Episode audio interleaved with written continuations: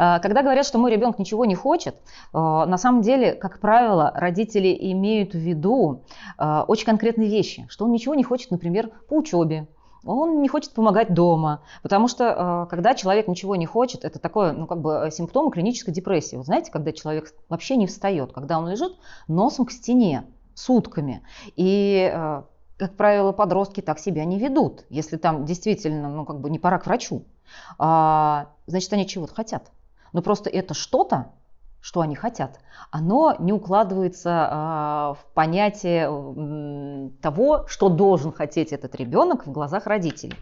Но при этом это же не означает, что то, что ребенок, например, хочет, а хочет он, например, гулять, играть, я не знаю, там, играть в футбол, еще там, ну какие-то вещи же, он что-то делает, вот. И совершенно это не означает, что это те дела, которые, ну, неважные дела, потому что вот, я могу про себя рассказать, что мой ребенок, когда у него есть свободное время, ну, кроме того, что он тоже играет в компьютер, понятно, он рисует.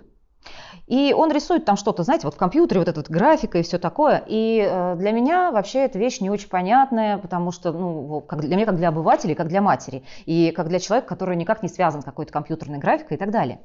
Могло бы показаться, что это, ну, такая вещи, которые неважные, ну, занимается какой-то ерундой, но уроки-то он не учит, правильно?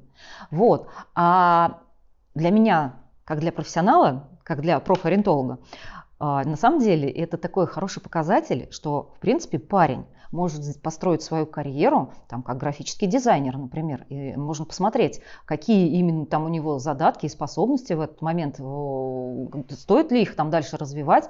Поэтому, знаете, вот ничего не хочет, это надо анализировать. Если он просто лежит и смотрит, да, он же с кем-то общается, поговорите с ним, на какие темы он общается. Потому что очень часто, когда начинаем разбирать личностные особенности ребенка, выясняем, что ребенок очень любит там разруливать какие-то проблемы, помогать своим одноклассникам, своим друзьям.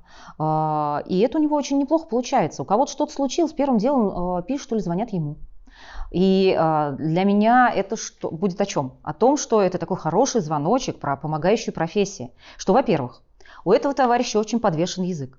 Во-вторых, этот товарищ очень быстро и легко проходит вот эту личную зону других людей. И, в-третьих, ему удается помогать другим людям, потому что они к нему обращаются, ну как бы по факту обращений. Ведь мы же, когда мы мимо ходим и смотрим, что он просто лежит с телефоном, мы же не можем вот эти вещи узнать, не можем. А вот когда немножко поглубже копнешь, выясняется, что в целом это же целое направление для профессиональной деятельности. Так что тоже надо анализировать.